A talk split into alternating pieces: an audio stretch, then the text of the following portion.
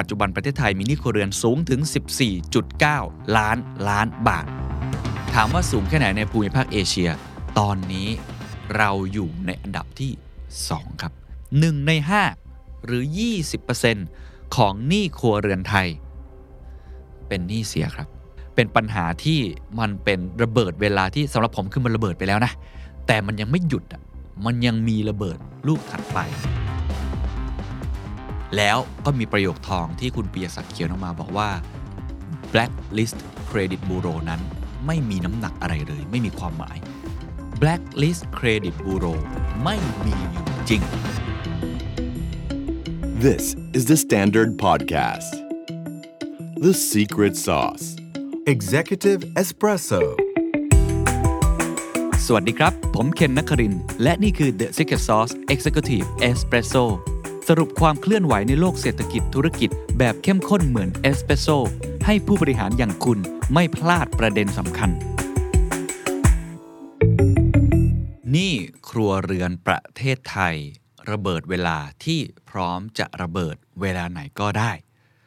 Blacklist Credit Bureau ไม่มีอยู่จริง วันนี้ต้องกลับมาพูดคุยกันอีกครั้งครับ เรื่องของหนี้ครัวเรือนครับ เพราะว่าเป็นหัวข้อที่ผมพูดคุยหลายครั้งนะครับ ผมคุยกับสถาบันทางการเงิน หรือคนที่ทำนโยบายที่เกี่ยวข้องด้านนี้ ไม่มีใครไม่เป็นห่วงเรื่องของหนี้ครัวเรือนหนี้สาธารณะของประเทศเรื่องหนึ่งนะครับ ที่จะกู้หนี้ยืมสินมา แต่ว่าถ้าดูเปอร์เซ็นต์ต่อ GDP แล้วต้องบอกว่า เรื่องหนี้ของประเทศเนี่ยหนี้สาธารณะของเรายังไม่ได้เลวร้ายขนาดนั้น แต่ถ้าดูพวกเราเนี่ยแหละครับ ทุกท่านที่ฟังอยู่นี่แหละ จะเป็นหนี้บ้านหนี้รถหนี้ส่วนบุคคล พวกนี้เนี่ยหลายคนมองว่าประเทศไทยเนี่ยมีปัญหาค่อนข้างมากทำไมจึงมองว่าเป็นแบบนั้น แล้วทำไมผมต้องกลับมาพูดอีกครั้งหนึ่ง วันนี้อยากจะเล่าด้วยกันเพราะว่ามี 2 เหตุผลด้วยกัน อันดับที่ 1 เพราะว่ามีรายงานมาล่าสุดครับ จากธนาคารแห่งประเทศไทย แล้วก็สถาบันป่วยอึ้งภากรนะครับ รายงานไส้ในของหนี้เลยครับ ตลอดช่วงโควิดที่ผ่านมา 3 ปีเนี่ยมันเป็นอย่างไรบ้าง มันแย่ขึ้นใช่ไหม แล้วมีแนวทางในการแก้ไขอย่างไร เหตุผลที่ 2 ครับ มันมีจดหมายถึงผู้ถือหุ้น 29 หน้า ออกมาจากกรรมการผู้จัดการใหญ่ บริษัทเงินติดล้อจำกัดมหาชน นั่นก็คือคุณปิยศักดิ์ผมเคยสัมภาษณ์ด้วยตอนหนึ่งนะครับ คือเรื่องนี้ถือว่าเป็นเรื่อง ไม่บ่อยนักที่เราจะเห็นในสังคมตลาดทุน ตลาดธุรกิจไทยที่นักธุรกิจคนหนึ่งที่ถือได้ว่าเป็นผู้บริหารสูงสุด จะเขียนจดหมายร่ายยาวถึง 29 หน้า เราเคยเห็นแต่ในต่างประเทศ ไม่ว่าจะเป็นเจฟฟ์ เบโซสหรือว่าวอร์เรนบัฟเฟตต์หลายคนเนี่ยรออ่าน เรดาริโอก็เขียนจดหมายแบบนี้อยู่บ่อยๆ เพื่อเป็นการสื่อสารในสิ่งที่เขาเนี่ยอยากจะพูดกับผู้ถือหุ้น หรือว่าพับลิกสังคมทั่วไป หลายครั้ง ฟเบโซสนี่กลายเป็นหนังสือรวมเล่มได้เลย เพราะว่ามันเหมือนพูดในสิ่งที่เขาคิดในสิ่งที่เขาเห็นบริบทต่างๆ ซึ่งมันเป็นประโยชน์กับคนทำธุรกิจรวมทั้งนักลงทุน แต่ครั้งนี้คุณเปียศักดิ์เขียนออกมา 29 หน้า ผมต้องพูดว่าเขียนออกมาความเป็นส่วนตัวของผมนะครับ ในโทนที่เขาค่อนข้างกังวลกับตลาด สินเชื่อลักษณะแบบนี้ ก็คือส่วนใหญ่ก็คือเป็นนาโนไฟแนนซ์หรือไมโครไฟแนนซ์นั่นแหละ สินเชื่อที่อาจจะไม่ได้มีหลักทรัพย์ค้ำประกัน หรือเป็นสินเชื่อแบบจำนำทะเบียนรถสินเชื่อแบบบุคคลทั่วไป ที่หลายคนมองว่าไอ้กลุ่มนี้แหละที่ค่อนข้างที่จะต้องจัดการกับมันดีๆ แล้วก็มีประโยคทองที่คุณปียศักดิ์เขียนออกมาบอกว่า blacklist credit bureau นั้นไม่มีน้ำหนักอะไรเลย ไม่มีความหมาย ผมอธิบายหลายท่านที่อาจจะยังไม่เข้าใจ blacklist credit bureau ก่อน credit bureau ก็เหมือนเป็นหน่วยงานที่เก็บข้อมูล การชำระหนี้ของคนไทยนะครับ เมื่อไหร่ก็ตามที่เราเริ่มเป็นหนี้เนี่ยเราก็จะอยู่ในระบบแบบนั้นสถาบันการเงินต่างๆ ก็จะส่งข้อมูลไปให้เห็นนะครับ ถ้าเกิดว่าเราค้างชำระหรือว่าไม่ชำระจนกลายเป็น non performing loan นะฮะหรือว่าเป็นสิ่งที่เรียกว่าเป็นหนี้เสียที่หลายคนกังวลกันเนี่ยเพราะว่าหนี้เสียมันคือจะส่งผลกระทบต่อตัวสถาบันการเงินถูกไหมเพราะว่าเขาไม่สามารถได้เงินคืนที่เขาปล่อยกู้มา แล้วก็จะส่งผลกระทบก่อมากับภาพรวมของสังคมด้วย อันเนี้ยเป็นสิ่งที่เครดิตบูโรพยายามเก็บข้อมูล แล้วมันก็มีวิธีการที่บอกว่าถ้าเกิดว่าเราไม่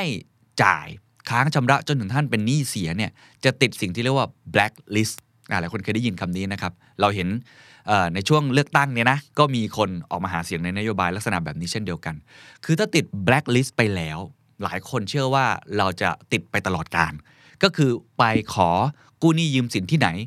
เขาจะไม่ปล่อย คำแบ็คคำว่า blacklist ก็เหมือนทั่วๆไปเหมือนเรามี blacklist อยู่เราจะเข้าประเทศนั้นน่ะประเทศนั้นอาจจะไม่ต้อนรับเรา ลักษณะเดียวกันครับก็มีความเชื่อลักษณะแบบนี้ว่าถ้าเราติด blacklist เนี่ยโอ้โห เราจะกู้อะไรไม่ได้อีกเลย อยากซื้อบ้านเนี่ยไม่ได้ ซึ่งอันนี้ต้องบอกว่า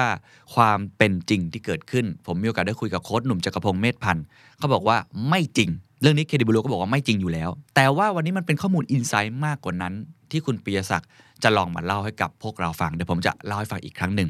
อะเพราะฉะนั้นก่อนอื่นครับเราไปเบื้องต้นก่อนตัวเลขก่อน ผมว่าตัวเลขนี้หลายคนได้ยินอยู่แล้วนะว่านี้ครัวเรือนปัจจุบันประเทศไทยมีนี้ครัวเรือนสูงถึง 14.9 ล้านล้านบาท ก็เปอร์เซ็นต์ของ GDP คิดเป็น 86.8%พูดง่ายๆประเทศไทยเนี่ย GDP ประมาณ 15-16 ล้านล้านบาท นี้มีมากถึง 14.9 ล้านล้านบาท ก็คือเป็นหนี้ค่อนข้าง เยอะเลยทีเดียว แล้วคนบอกเฮ้ยตอนนั้นจำได้ว่าปีที่แล้วเคยเห็นตัวเลขที่มันสูงกว่านี้ ก็ใช่ครับ เพราะว่า GDP เราเพิ่มขึ้นไงถูกไหมฮะตัวหารน่ะเขาเอาหนี้หารด้วย GDP ถ้าข้างล่างมันมากอ่าโดยรวมตัวเลขทั้งหมดมันก็จะน้อยลง เพราะฉะนั้นมันไม่ได้หมายความว่าจำนวนหนี้จริง ๆ มันลดลงเลยอ่ามันเพิ่มขึ้นด้วยซ้ำอ่าเพราะฉะนั้นเราไปดูดีกว่าครับว่าไส้ในเป็นยังไงสองคำถาม เป็นคำถามสำคัญมาก ๆ ที่เขาทำวิจัยมาจากธนาคารแห่งประเทศไทย และสถาบันวิจัยเศรษฐกิจป่วยอึ้งพากร 1. คนไทยหนี้เยอะแค่ไหน จะรู้ว่าเยอะไม่เยอะก็ต้องไปเทียบกับประเทศอื่น ๆ ครับ 2. แล้วไส้ในของหนี้นั้นคืออะไร เพราะหนี้ไม่ใช่ไม่ดีนะครับ ถ้าเกิดเราก่อหนี้เพื่อทำธุรกิจเพื่อลงทุน เราก่อหนี้เพราะเราอยากจะได้บ้าน เราก่อหนี้เพราะเราอยากจะได้รถเอาไปทำมาค้าขาย อันนี้ถือว่าเป็นหนี้ที่มีโอกาสจะก่อให้เกิดรายได้ แต่ถ้าไส้ในมันไม่ใช่แบบนั้น อันนั้นแหละครับที่น่ากังวล ไปข้อแรกก่อน คนเป็นหนี้เยอะครับ มูลค่าหนี้ต่อหัวสูง และเศรษฐกิจโตไม่ทันหนี้นี่คือข้อแรก ซึ่งการเก็บข้อมูลในเดือนมีนาคม 2565 ก็ถือเป็นข้อมูลแบบน่าจะใกล้ๆแล้วนะฮะที่จะทันสถานการณ์ที่สุดเนี่ยจากเครดิตบูโรคนไทยมีหนี้อยู่ในระบบเครดิตบูโร สัดส่วนสูงถึง 37% ก็คือเกิน 1 ใน 3 ของประชากรไทยทั้งหมด เดินมา 3 คนจะมีคนที่เป็นหนี้อยู่ในเครดิตบูโร1คน คิดเป็นถ้าเป็นจำนวนประชากรประมาณ 67-69 ล้านคนเนี่ยก็คือ 25 ล้านคน ถามว่ามันเพิ่มขึ้นไหมเพิ่มขึ้นครับจากปี 2560 ถึง 7%ลองคิดภาพครับว่าคนที่เป็นหนี้ส่วนใหญ่ก็ต้องเริ่มมีรายได้ใช่ไหมก็คือหลังจากทำงานมาแล้วสักระยะหนึ่งอะหรืออาจจะเป็น first jobber หรืออาจจะเป็นหนี้กยศนั่นก็อีกเรื่องหนึ่งคุณลองตัดจำนวนเด็กอายุต่ำกว่า18 ไปสิครับ แสดงว่า โอ้โห มันเยอะมากนะกับคนวัยทำงาน ไปดูปริมาณหนี้ครับเขาบอกว่ามีถึง 57%ในนี้ที่มีหนี้เกิน 1 0 0 0 0แสนบาท มีใครมีหนี้เกิน 1 0 0 0 0แสนบาทบ้างครับ กลุ่มที่มีหนี้เกิน 1 ล้านบาท มีใครมีเกินว่างี้บ้างครับ มีถึง 14%ในภาพรวมมูลค่าหนี้ของคนไทยเพิ่มขึ้น เป็นเกือบ 2 เท่าในช่วง 10 ปีที่ผ่านมา และโดยเฉลี่ยครับ โดยเฉลี่ยคนไทย 1 คนครับ จะมีหนี้5 2 0 0 0 0 บาท คุณมีหนี้เท่าไหร่ครับ อยู่ในค่าเฉลี่ยนี้หรือเปล่า 5 2 0 0 0 0 บาท มากไปกว่านั้นครับ ความน่ากังวลก็คือ ไม่ได้มีหนี้บัญชีเดียวครับ มีหนี้หลายบัญชี จากข้อมูลชี้ว่า 32%ของคนไทยหรือ 1 ใน 3 มีหนี้โอ้โหอ่านแล้วผมตกใจมาก 4 บัญชีขึ้นไปครับ ไม่ได้แค่บัญชีเดียวนะครับ เช่น เป็นหนี้บัตรเครดิต แล้วยังไปเป็นหนี้รถ ยังไปเป็นหนี้บ้าน และหนี้ต่างๆ อีกมากมาย พูดมาถึงตรงนี้แล้วอาจจะยังไม่เห็นว่าปัญหามันใหญ่ขนาดไหน เราจึงอยากจะชี้ให้เห็นตัวเลขอีกตัวเลขหนึ่งที่สำคัญครับ ก็คือสัดส่วนหนี้ครัวเรือนต่อ GDP เพราะว่ามันจะเทียบกับขนาดเศรษฐกิจอย่างที่ผมกล่าวไปแล้ว ตัวเลขนะครับสิ้นไตรมาส 3 2565 อยู่ที่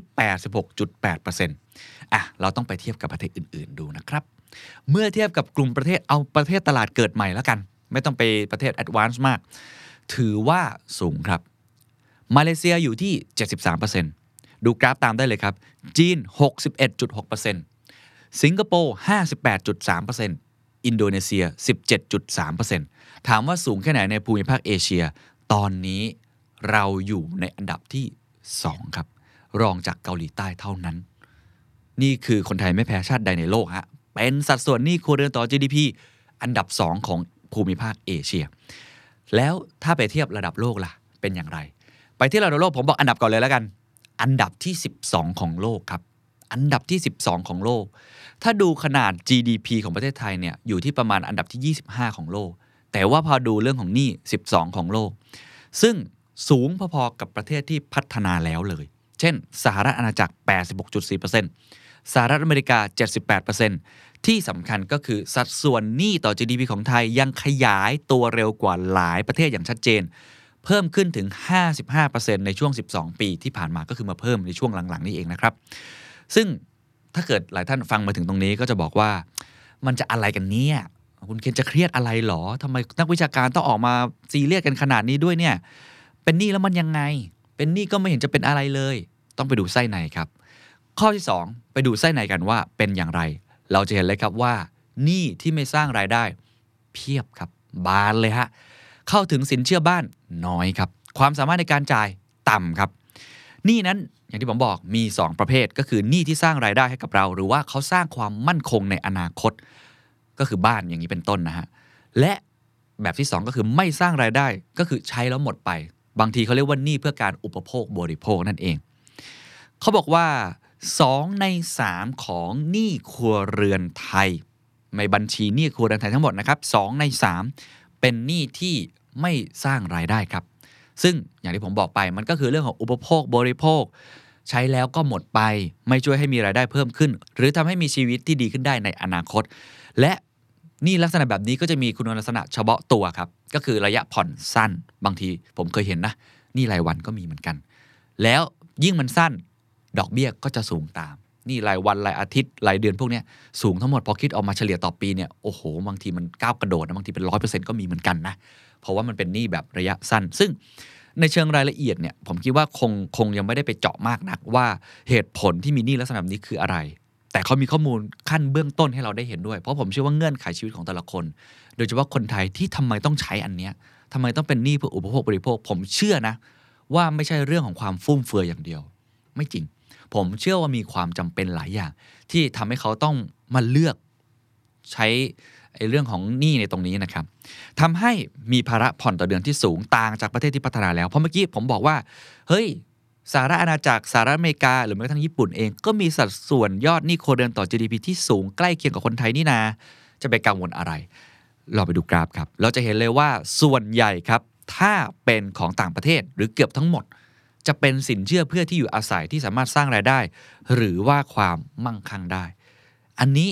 เราเห็นตัวอย่างในช่วงปี 2008 เลยนะ ก็คือสหรัฐอเมริกาเกิด subprime crisis ซึ่งนั่นมันก็คือ mortgage นะนะก็คือเป็นพวกสินเชื่อจำนองบ้านก็คือหนี้บ้านแบบนี้นั่นแหละ ซึ่งอันนั้นก็ไม่ได้บอกว่ามีแล้วจะดีเสมอไปนะครับมันก็เกิดฟองสบู่แตกได้อย่างที่เห็นคือมันทบไปเรื่อยๆ หรือว่าจีน ในช่วง2อสปีที่ผ่านมาเราเห็นเรื่อง Evergrande ก็แบบเดียวกัน เพราะฉะนั้นผมไม่ได้บอกว่าเป็นหนี้บ้านแล้วดีนะครับ แต่ว่าอย่างน้อยๆ ถ้ามันเป็นหนี้บ้านที่มันสมเหตุสมผล เป็นหนี้บ้านที่ไม่เป็นฟองสบู่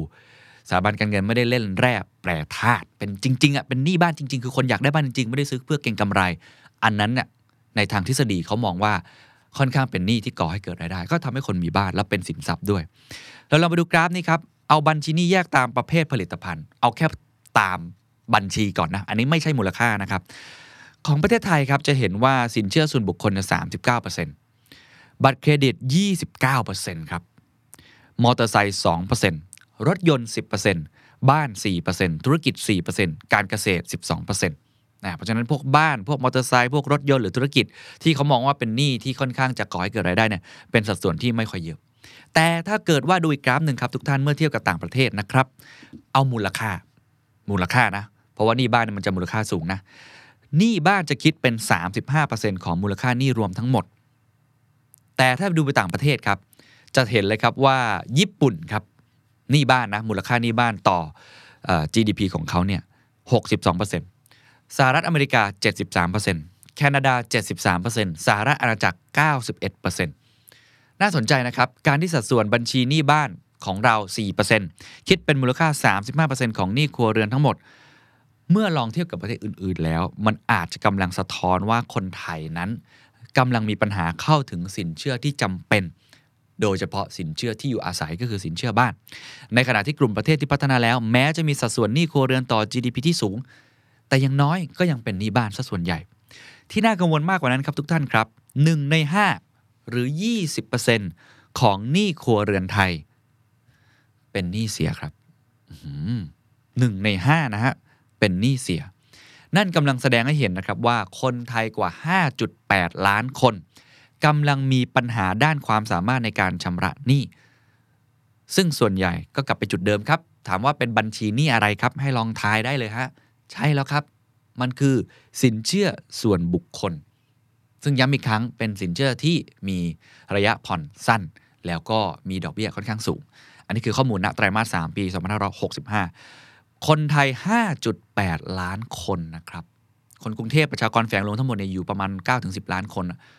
5.8 ล้านคนนะ ลองเทียบสัดส่วนเล่น ๆ เหมือนกับเราเทียบว่าครึ่งหนึ่งของคนกรุงเทพทั้งประเทศนะ เป็นคนที่มีหนี้เสีย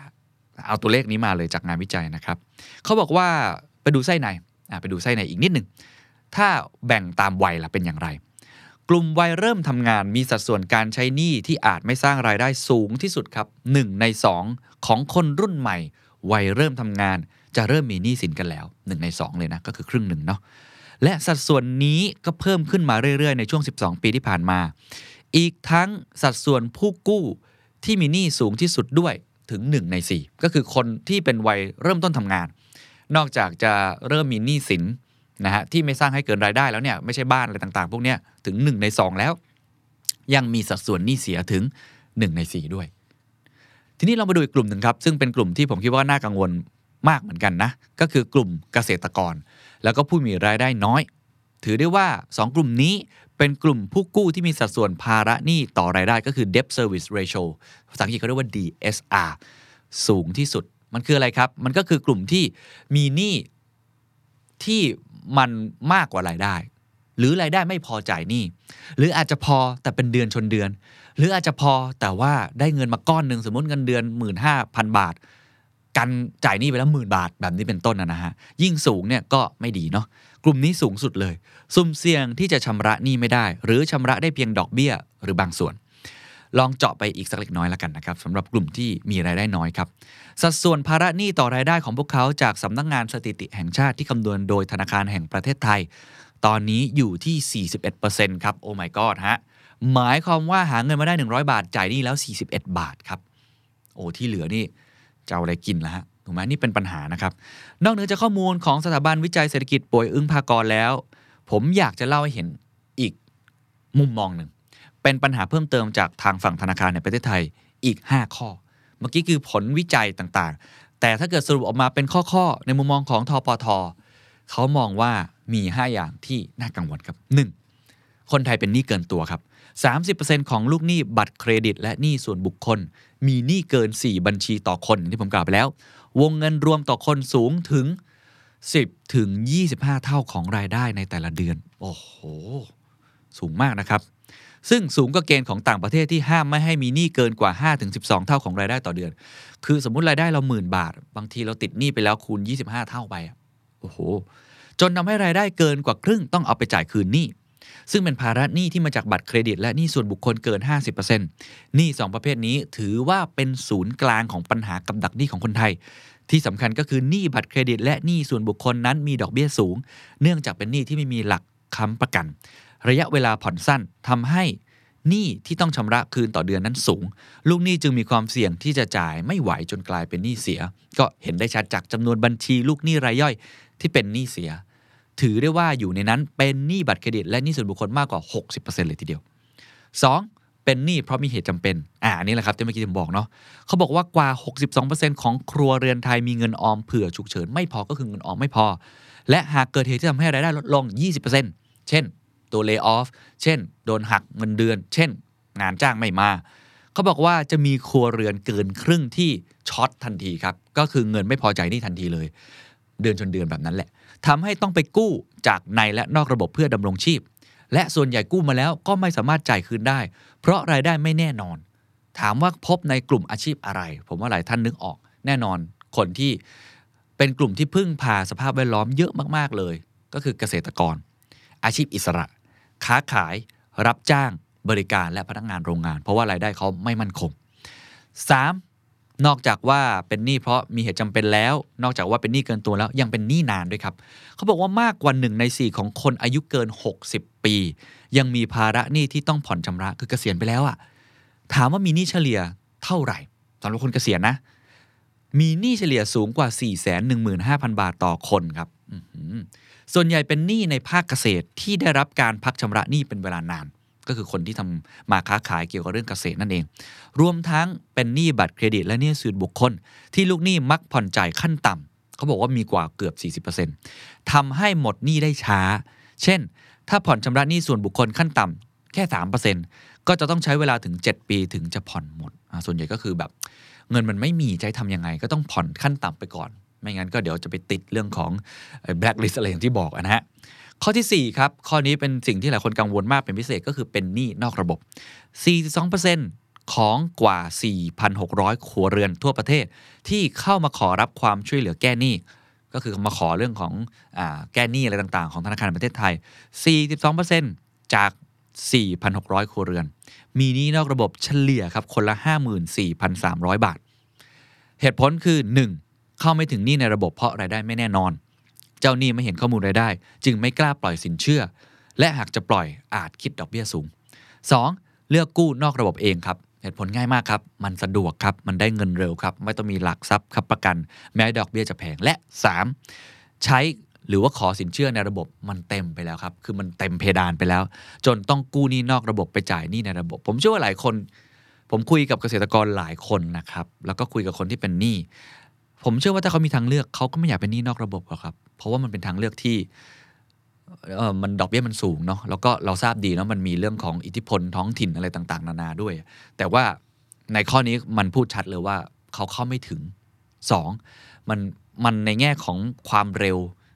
ความสะดวกมันสะดวกจริงๆ คนรู้จักกันอะอ่าอะไรแบบเนี้ยหรือว่าคนในตลาดอะไรแบบนั้นนะฮะแล้วก็สามเนี่ยเขาเขาเต็มเพดานแล้ว จนไม่สามารถไปกู้ในระบบได้อีกแล้ว ข้อที่ 5 ครับ ในข้อสังเกตของธนาคารประเทศไทยครับ เป็นหนี้ไม่จบไม่สิ้นครับ เกือบ 20%ของบัญชีหนี้เสียครับ ถูกยื่นฟ้อง1ใน3ของลูกหนี้ในคดีครับ ที่จบด้วยการยึดทรัพย์มาขายทอดตลาดแล้วก็คือ จบกระบวนความไปหมดแล้ว คือจ่ายหนี้คืนไม่ได้แล้วเนี่ยนะฮะก็คือยึดทรัพย์ขายทอดตลาดไปเรียบร้อยแล้ว1ใน3ครับ เกิดอะไรขึ้นรู้ไหมครับ ก็ยังปิดหนี้ไม่ได้ และอาจถูกอายัดทรัพย์เพิ่มเติม โอ้โห ก็คือมันโดนไปเรื่อยๆ ส่วนหนึ่งชี้ว่าลูกหนี้ครับไม่มีตัวช่วยหาทางออก เข้าไม่ถึงการไกล่เกลี่ยหนี้ทั้งก่อนฟ้อง หลังฟ้อง และหลังมีคำพิพากษา และในกรณีที่ลูกหนี้ไปต่อไม่ไหว ก็ยังไม่มีช่องทางให้ลูกหนี้รายย่อยทั่วไปที่ไม่ได้ทำธุรกิจเข้าสู่กระบวนการฟื้นฟู หรือล้มละลาย ซึ่งแม้การเป็นบุคคลล้มละลายจะมีข้อจำกัดในการกู้ใหม่ แต่ก็ช่วยให้ลูกหนี้มีทางออกได้ คือการล้มละลาย หรือการฟื้นฟูเนี่ย มันอาจจะฟังดูไม่ค่อยดี แต่ในทางธุรกิจถือว่าเป็นทางออก เหมือนอาการบินไทยอย่างเงี้ยครับ มันถือว่าเป็นทางออกนะ ถูกไหมเพราะว่าคุณไปต่อไม่ได้แล้ว พอคุณเข้าสู่กระบวนการฟื้นฟูหรือว่าการล้มละลาย มันจะมีเงื่อนไขต่างๆ ที่เข้ามาช่วยคุณในการปลดล็อกได้ แต่ของบุคคลทั่วไป ลูกหนี้รายย่อยพวกเนี้ยมันยังไม่ค่อยมีสักเท่าไหร่ ก็ทำให้มันอยู่ในวังวน โดนฟ้องก่อแล้ว มีคำพิพากษาก่อแล้ว ก็ยัง เคลียร์หนี้ไม่ได้อยู่ดีไม่จบไม่สิ้นครับ นี่คือ 5 ข้อสังเกตนะครับ ทั้งหมดนี้สรุปแล้วปัญหาหลักๆ ที่ผมสรุปมามีอยู่ 3 ประเด็นครับ 1. หนี้ครัวเรือนไทยในปัจจุบันมาจากหนี้สินที่ไม่สร้างรายได้ 2. หนี้ส่วนใหญ่ไปตกอยู่กับกลุ่มผู้กู้ที่มีปัญหาด้านความสามารถในการจ่ายหนี้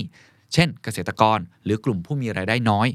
กล่าวโดยอีกในครับก็คือความสามารถในการชำระหนี้ของคนไทยนั้นด้อยลง และ 3 ครับ กลุ่มคนวัยทำงานที่อายุน้อยก็เริ่มเป็นหนี้มากขึ้น และเป็นหนี้ที่มีสร้างรายได้ถึง 50%หมายความว่าเป็นหนี้เร็ว และมีปัญหาตั้งแต่อายุยังน้อย อาจจะทำให้เมื่อมองไปในอนาคตเนี่ยการเข้าถึงสินเชื่อ และเงินทุนในอนาคตก็จะยากยิ่งขึ้น ซึ่งจะเป็นปัจจัยฉุดรั้งการลงทุนที่มีประสิทธิภาพ และส่งผลต่อภาพรวมเศรษฐกิจในระยะยาว คือถ้าเราติดลบตั้งแต่เริ่มต้นน่ะ มันก็ในระยะยาว ถ้าเกิดเรามีวินัยที่ไม่ดีพอ ก็อาจจะเกิดทำให้เราเกิดปัญหาได้ ความน่ากลัวไปมากกว่านั้นก็คือในปัจจุบันนี้โลกของเราก็อยู่ในช่วงดอกเบี้ยขาขึ้น ล่าสุดเราก็เห็นแล้วนะครับ การที่เจอโรมพาวเวลออกมาแถลงอีกครั้งหนึ่งเนาะในอีเวนต์ใหญ่ ก็บอกว่ายังยืนยันที่จะขึ้นดอกเบี้ยต่อไป เพราะฉะนั้นเนี่ยเศรษฐกิจมหภาคก็จะมีความเปราะบางมากขึ้น ภาวะหนี้ครัวเรือนไทยปัจจุบันเนี่ยก็จะยิ่งเเขาเรียกว่าเปราะบางและผันผวนตามเศรษฐกิจไปด้วย พูดมาทั้งหมดครับแหมไก่หน้าผากฮะมีแต่ปัญหาอยู่เต็มไปหมดเลยลองมาดูทางแก้บ้าง ซึ่งเป็นทางแก้ที่เป็นมุมมองจากสถาบันวิจัยเศรษฐกิจป่วยอึ้งพากร ให้คำเตือนแก่ 3 stakeholder หรือ3 party ที่จำเป็นต่อการแก้หนี้อะเขาบอกว่าถ้าจะทำได้อย่างยั่งยืนควรจะทำอย่างครบวงจร ถูกหลักการ แก้ตรงจุด และอาศัยความร่วมมือ กันของทุกฝ่ายที่เกี่ยวข้องสถาบันป่วยอาจจะไม่ค่อยเห็นด้วยกับการทำแบบระยะสั้นอย่างเดียว แต่ต้องทำอย่างยั่งยืนและครบวงจรถูกหลักการ และแก้ถูกจุด 3. บุคคลเหล่านี้ 1. ลูกหนี้ครับอ่าแน่นอนต้องกลับไปที่ลูกหนี้ก่อนเนาะลูกหนี้ก็ควรสำรวจความพร้อมความจำเป็นก่อนมีหนี้วางแผนด้านการเงินแล้วทำความเข้าใจสินเชื่อที่จะกู้ เมื่อเป็นหนี้แล้วก็ควรมีวินัยในการจ่ายหนี้ตรงเวลาตามเงื่อนไข ไม่ใช่จ่ายแค่ขั้นต่ำเมื่อเริ่มจ่ายหนี้ไม่ได้ก็หาวิธีแก้ปัญหาจากช่องทางและมาตรการช่วยเหลือต่างๆ ที่มี อันนี้ไปฟังคนหนุ่มได้เลยครับ หรือไปฟังรายการ Money Case by Money Code ก็จะพูดเรื่องนี้ค่อนข้างเยอะมากเลยว่า ลูกหนี้เอาตัวเองก่อน กลับมาที่ตัวเองเปลี่ยนแปลงตัวเองก่อน ซึ่งอันนี้ผมเห็นด้วยนะครับ แต่ว่ามีอีก 2 ปาร์ตี้ที่มีความเกี่ยวข้องมากๆเลย ก็คือสถาบันการเงินผู้ให้กู้นั่นเอง ไม่ว่าจะเป็นแบงก์หรือนอนแบงก์นะเป็นเจ้าหนี้ที่ต้องมีความรับผิดชอบ ปล่อยสินเชื่อที่เหมาะสมกับลูกหนี้ ให้ข้อมูลที่ถูกต้องและครบถ้วน สร้างแรงจูงใจให้ลูกหนี้จ่ายและไม่สะสมหนี้ และช่วยลูกหนี้ที่เสี่ยงจะติดกับดักหนี้ หรือปรับโครงสร้างหนี้ให้ก่อนขึ้นศาลด้วย ก็คือทำอย่างมีจริยธรรมนั่นเอง แม้ว่าคุณจะได้รายได้ก็ตามทีและ3ครับก็คือหน่วยงานที่เกี่ยวข้องครับ บอกว่าให้ร่วมมือกันพัฒนากลไกการช่วยเหลือลูกหนี้ที่มีปัญหา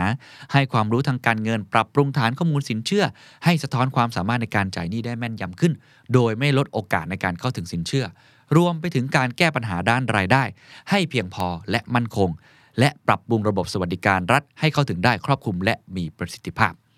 นี่คือพาร์ทแรกของทั้งหมดก็จะเห็นว่า เป็นปัญหาที่มันเป็นระเบิดเวลาที่สำหรับผมคือมันระเบิดไปแล้วนะแต่มันยังไม่หยุดอะมันยังมีระเบิดลูกถัดไป บางคนบอกว่าเป็น poly crisis นั่นแหละ คือหลายวิกฤตซ้อนกันไปเรื่อยๆ อย่าลืมครับ ถ้ามีหนี้ปั๊บเนี่ย มันก็จะตามมาด้วยปัญหาอื่นๆ เช่นปัญหาสังคม ปัญหาอะไรอีกมากมาย แล้วก็ส่งผลต่อระยะยาวในการพัฒนาเศรษฐกิจของประเทศไทยด้วยนะครับ ใน part ที่ 2 ครับ เราจะมาเปิดจดหมายถึงผู้ถือหุ้นของเงินติดล้อกันครับ เหตุผลที่ผมอยากเปิดก็น่าสนใจนะ เพราะว่าคุณปิยะศักดิ์อุกฤษฎ์นุกูลนะครับเขาพยายามชี้ให้เห็นนะมุมของบริษัทที่ทำธุรกิจที่เกี่ยวกับการให้สินเชื่อ ก็อย่างที่ผมบอกนะครับว่าstakeholder หนึ่งที่สำคัญก็คือสถาบันการเงินผู้ให้กู้ เงินติดล้อก็ถือว่าเป็นธุรกิจหนึ่ง นะครับที่อยู่ในนี้ผมว่าก็เป็นภาพสะท้อนหนึ่งในอุตสาหกรรมนี้ว่าเขามองอย่างไร เขาบอกว่ามีการเชื่อมโยงไปถึงการดำเนินธุรกิจของผู้ให้บริการสินเชื่อทะเบียนรถอื่นๆ ในอุตสาหกรรมด้วย ซึ่งในส่วนนี้เองคุณปิยะศักดิ์มองว่าแต่ละบริษัทควรช่วยกันเปิดเผยข้อมูลเครดิตของลูกค้า ให้กับเครดิตบูโร หมายความว่าไงครับเนี่ย หมายความว่าปกติไม่ได้เปิดเผยเลยครับ ไปฟังต่อ คุณปิยศักดิ์ตั้งข้อสังเกตครับว่า ผู้ให้บริการสินเชื่อจำนำทะเบียนรถ และผู้ให้บริการสินเชื่อในรูปแบบฟินเทคจำนวนมาก ใช้การโฆษณาด้วยการบอกว่า สินเชื่อจะได้รับการอนุมัติอย่างรวดเร็ว โดยไม่ต้องตรวจสอบประวัติเครดิต ผมคิดว่าเป็นคำโฆษณาที่เราเห็นทั่วไปเลยในโลกออนไลน์ หรือว่า SMS หรือว่าข้อมูลที่ส่งมาให้กับอ่า personal บุคคลเลย มันมีการส่งแบบนี้มาตลอด ผมก็เคยเจอ call center อะไรแบบนี้ว่า โอ้ย เนี่ย ได้รับการอนุมัติอย่างรวดเร็ว ไม่ต้องตรวจสอบประวัติเครดิต แต่คุณเปียศักดิ์มองแบบนี้ เขามองเลยครับว่าเป็นสิ่งที่น่าผิดหวัง และน่ากังวล อันนี้เป็นคำพูดของคุณเปียศักดิ์นะ เพราะอะไร เพราะเป็นการดึงดูดผู้กู้ ที่มีความเข้าใจผิด และกลัวว่ากระบวนการตรวจสอบข้อมูลจากเครดิตบูโร หรือบริษัทข้อมูลเครดิตแห่งชาติจำกัดก็คือ NCB จะทำให้เวลาในการอนุมัติสินเชื่อช้าลง และยังก่อให้เกิดความเข้าใจผิดว่า blacklist จะทำให้ผู้กู้ที่มีประวัติเครดิตไม่ดี ไม่สามารถขอสินเชื่อใหม่ได้อีกเลย อ่านความและบรรทัดอีกนิดหนึ่งมี 2 ประเด็นในตรงนี้ เขาบอกว่ามันจะทำให้ผู้กู้มีความเข้าใจผิดครับว่า การที่มีกระบวนการตรวจสอบจากเครดิตบูโรทำให้เงินที่จะได้เนี่ยช้าลง อันนี้หนึ่งหนึ่งนะเขาบอกนี่คือทำให้ผู้กู้รู้สึกแบบนั้น 2. ทำให้เกิดความเข้าใจผิดด้วยครับว่า blacklist เนี่ยจะทำให้ผู้กู้มีประวัติเครดิตไม่ดี และไม่สามารถขอสินเชื่อได้อีกเลยอะนี่คือความเข้าใจผิดในมุมมองของคุณเปียศักดิ์เพราะเขาบอกอย่างนี้ในความเป็นจริงแล้ว blacklist ของเครดิตบูโรเป็นสิ่งที่ไม่มีอยู่ และการตรวจสอบข้อมูลจากเครดิตบูโร ไม่ได้ทำให้การอนุมัติสินเชื่อช้าลง และไม่มีผลใด ๆ กับการพิจารณาอนุมัติครับ โค้ดประโยคนี้นะ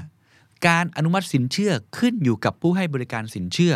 ว่าจะให้น้ำหนักกับผลการตรวจสอบข้อมูลจากเครดิตบูโรแค่ไหน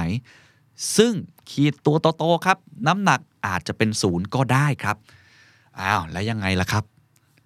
ราะว่าก่อนหน้านี้หลายคนว่าข้อมูลจากเครดิตบูโรถือว่าเป็นข้อมูลอ้างอิงสำคัญของสถาบันทางการเงิน แต่คุณปิยศักดิ์จากเงินติดล้อบอกว่าไม่เกี่ยวเลยครับ บางครั้งก็ใช้ บางครั้งก็ไม่ใช้ บางครั้งให้น้ำหนัก แต่บางครั้งน้ำหนักนั้น ไม่มีจ้าศูนย์ได้เลย นี่คือนัยยะที่เขากำลังพยายามจะบอก นอกจากนี้ผู้เล่นบางรายในอุตสาหกรรมครับ อาจพยายามหลีกเลี่ยงการให้ข้อมูลของผู้กู้แก่บุคคลอื่นทำให้ลูกค้าถูกจำกัดตัวเลือกผู้ให้บริการ ซึ่งการไม่เข้าร่วมเป็นสมาชิกเครดิตบูโร และไม่เปิดเผยข้อมูลเครดิตของผู้กู้ อาจช่วยประหยัดค่าใช้จ่ายในระยะสั้น แต่จะส่งผลเสียต่อผู้กู้ และอุตสาหกรรมการเงินของประเทศในอนาคต โอ้ผมใช้คำนี้เลยแล้วกันนะ ว่าอันนี้คือการเปิดโปงนะในมุมมอง ของสื่ออย่างผมเนี่ยการเขียนแบบนี้ออกมา มันเป็นการบอกข้อว่ามีผู้เล่นบางรายในอุตสาหกรรมนี้ ซึ่งผมไม่รู้เป็นใครเหมือนกันนะหลีกเลี่ยงการให้ข้อมูลของผู้กู้ให้กับผู้อื่น และไม่อยู่ในเครดิตบูโรด้วย ไม่เปิดเผยข้อมูลออกมา มันก็กลายเป็นการจำกัด เช่น สมมุติว่ามีบริษัท A ปล่อยเงินกู้ให้กับผม แล้วเขาก็จำกัดข้อมูลของผมไม่ให้ใครเลย แล้วก็มาอยู่ในเครดิตบูโรด้วย ผมเองจะไปยื่นคนอื่น ถ้าย้อนกลับไปครับ ผมกลัวว่าผมจะติดแบล็คลิสต์ผมกลัวว่าผมเนี่ยเเมื่อไปยื่นที่อื่น แล้วกระบวนการตรวจสอบข้อมูลเนี่ยมันอาจจะช้า แล้วก็ทำให้ไม่ได้เงินกู้ ผมก็จะอยู่กับบริษัท A ตลอดไป นี่ฮะ อันนี้เป็นการออกมาแถลงนะ ในมุมมองของคุณปิยศักดิ์นะครับ ซึ่งเขาพูดต่อนะครับบอกว่าเขาไม่เห็นด้วย เขาบอกว่าฐานข้อมูลที่แข็งแกร่ง และมีขนาดใหญ่ ควรถือเสมือนเป็นโครงสร้างพื้นฐานระดับชาติ สามารถถูกใช้โดยหน่วยงานกำกับ และผู้เล่นในตลาด เพื่อให้เกิดความสามารถในการวัดความเสี่ยงที่มีประสิทธิภาพยิ่งขึ้น เพิ่มความสามารถในการติดตามระดับหนี้ครัวเรือน ลดความยุ่งยากในการปล่อยสินเชื่อ คือพยายามจะบอกว่าทำข้อมูลกลางที่ผู้เล่นทุกคนเข้าถึงข้อมูลนี้ได้ มิเช่นนั้นมันจะกลายเป็นข้อมูลของคนใดคนหนึ่ง และมันจะทำให้การกำกับดูแลมีความเสี่ยง โดยพื้นฐานแล้วผู้ให้บริการสินเชื่อคือตัวกลางที่ใช้ข้อมูล และถือเป็นช่องทางในการเชื่อมโยงระหว่างผู้กู้กับผู้ออม ฐานข้อมูล ประวัติการชำระหนี้ของผู้กู้ยืมที่ด้อยโอกาสที่สุดในประเทศเมื่อรวมกับเทคโนโลยีในปัจจุบัน จะทำหน้าที่เป็นแกนหลักในการสนับสนุนการเข้าถึงบริการทางการเงินได้ นอกจากนี้ครับ การมีข้อมูลเครดิตที่เพียงพอ จะช่วยให้ผู้บริการสินเชื่อ สามารถพัฒนาผลิตภัณฑ์ที่ออกแบบมาเพื่อช่วยคนหนุ่มสาว และผู้กู้ที่มีประวัติการกู้ยืมน้อย ให้สามารถสร้างประวัติทางการเงิน และช่วยผู้กู้ที่มีประวัติทางการเงิน ที่ตัวเขานั้นไม่สามารถปรับปรุงประวัติที่เสียหายได้ และเมื่อเวลาผ่านไป ผู้คนจะเรียนรู้วิธีที่จะจัดการกับประวัติทางการเงิน และชีวิตทางการเงินที่ดีขึ้นได้ครับ นี่คือมุมมองของคุณปียศักดิ์ จากเงินติดล้อ ทุกท่านเห็นด้วยหรือไม่เห็นด้วย คอมเมนต์กันเข้ามา แต่สำหรับผมนี่เป็นการเเรียกได้ว่าแถลงค่อนข้างจะพูดตรงๆครั้งหนึ่งนะครับ ออกมาใช้คำนี้แล้วกันเนาะวิพากษ์วิจารณ์ อุตสาหกรรมที่ตัวเองอยู่ ก็น่าสนใจว่าจะเกิดแรงกระเพื่อมมากน้อยแค่ไหน แล้วก็จะมีคนไม่เห็นด้วยหรือเห็นด้วยมากน้อยแค่ไหน อันนี้ต้องอยู่ที่ทุกท่านไปตัดสินกันนะครับ ทีนี้พอพูดมาถึงตรงนี้แล้วลองไปฟังข้อมูลจากมุมมองของเครดิตบูโรดูไหมครับว่าเขาพูดถึงไอ้ตัว blacklist ไว้อย่างไรออย่างที่ผมพูดตั้งแต่ตอนต้นเนาะว่า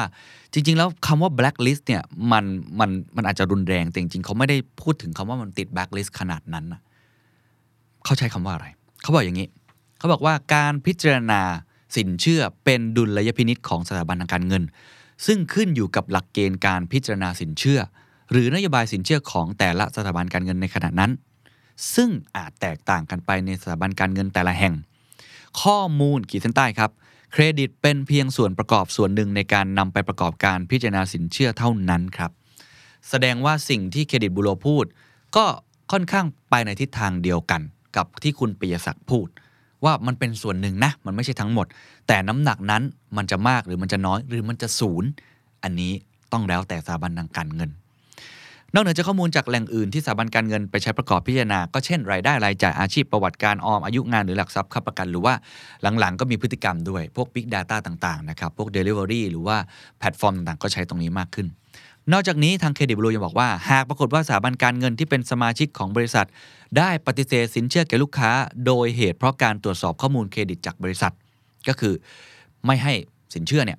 สถาบันการเงินแห่งนั้นจะต้องมีหนังสือปฏิเสธสินเชื่อให้แก่ลูกค้า พร้อมแจ้งที่อยู่ของบริษัทข้อมูลเครดิต ที่เป็นสถาบันการเงินที่ใช้ตรวจสอบข้อมูล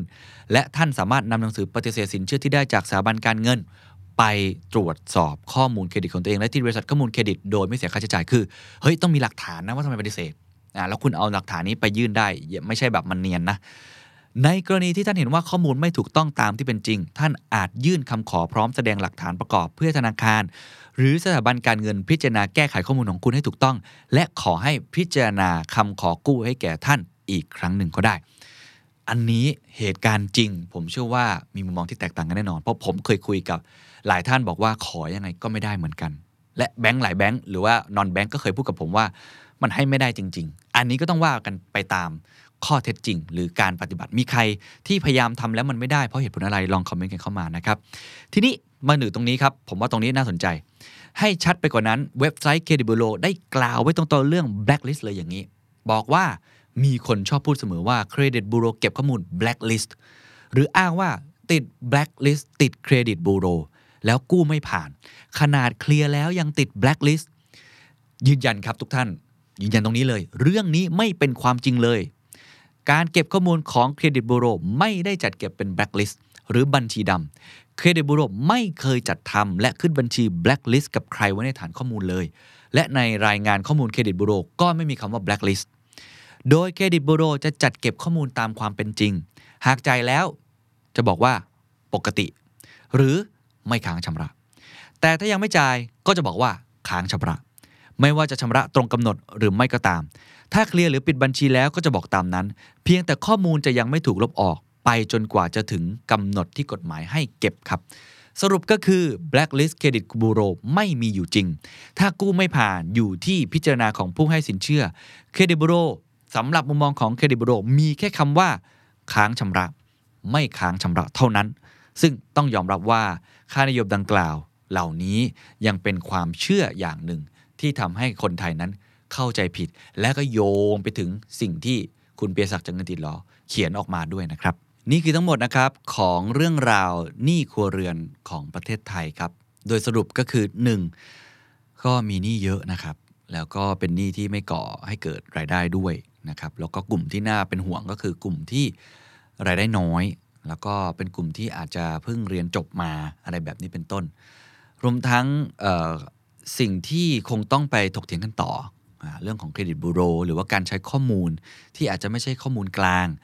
การใช้ข้อมูลของตัวเองอย่างเดียวของสถาบันทางการเงิน มันจะทำให้วงการนี้หรือว่าปัญหานี้ครัวเรือนนั้น มันยั่งยืนหรือไม่อย่างไร ผมคิดว่าเรื่องนี้เป็นเรื่องใหญ่จริง ๆ นะครับ แล้วก็คงต้องฝากถึง Third Party ทั้ง 3 ด้วยที่เกี่ยวข้องทั้งหมด 1. ผู้กู้ครับ ก็คงต้องมีวินัย 2. สถาบันทางการเงิน ไม่ว่าจะเป็นหนี้ในระบบหนี้นอกระบบนอนแบงค์แบงค์ฟินเทคก็คงจะต้องมีจรรยาบรรณมีจริยธรรมนะและอันที่3ครับก็คือเรื่องของ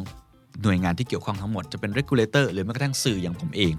ก็คงจะต้องเป็นหนึ่งในแรงผลักดัน อย่างน้อยไม่ไปอยู่ในวังวนของปัญหา และเป็นส่วนหนึ่งในการแก้ไขปัญหานี้ได้ ก็หวังว่าหนี้ครัวเรือนที่เปรียบเสมือนเป็นระเบิดเวลานั้น เราจะสามารถถอดสลักได้ในอนาคตข้างหน้า สวัสดีครับ